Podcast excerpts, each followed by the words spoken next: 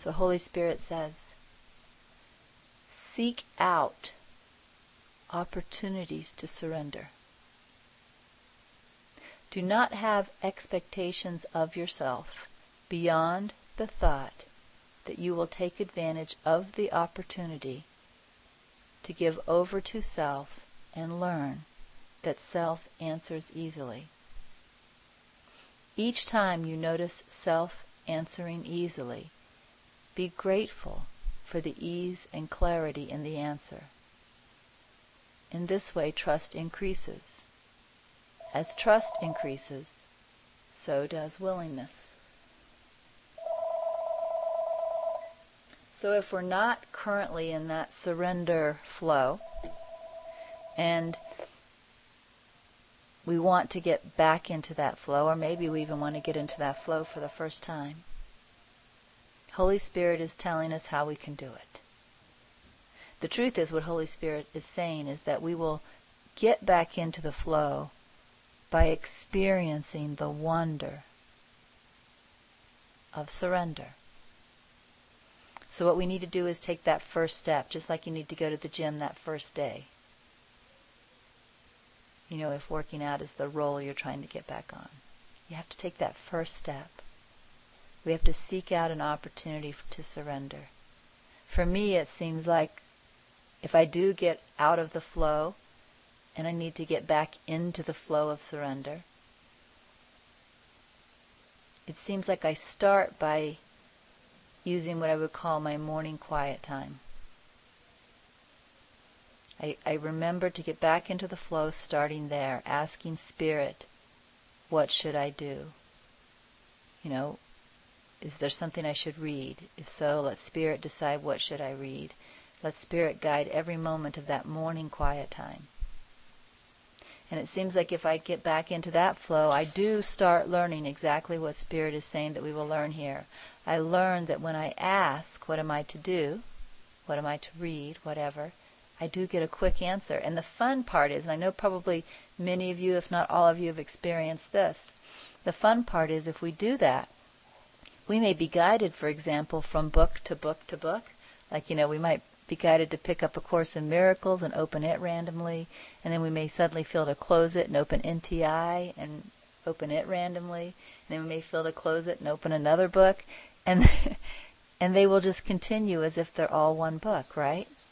And they are talking about exactly what was most helpful for us to learn today.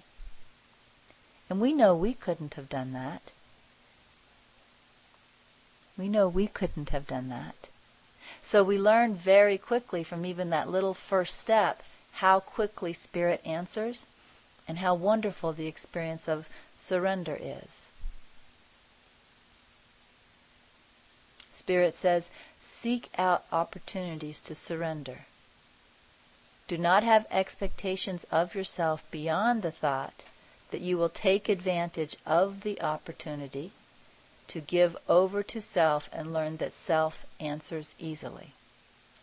Each time you notice self answering easily, be grateful for the ease and clarity in the answer.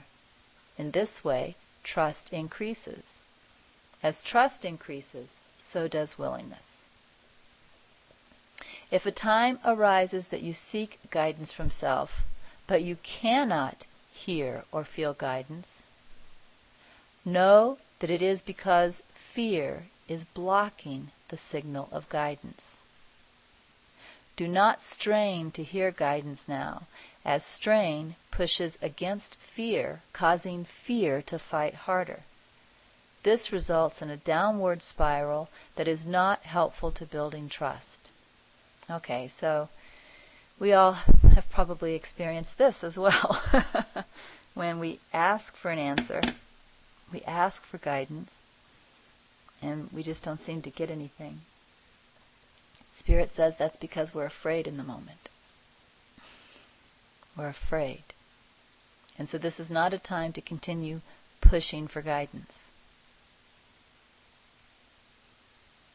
In fact, Spirit continues when you cannot feel guidance, let that moment go. Listen to this. Say to yourself, I cannot feel guidance now, but guidance is not absent. I trust it will reveal itself as I let go of fear. Do you hear that? You know, I'm wondering how many of us um, try this, or how many of us just get more and more fearful because we can't hear the guidance. You know, we're pushing against it.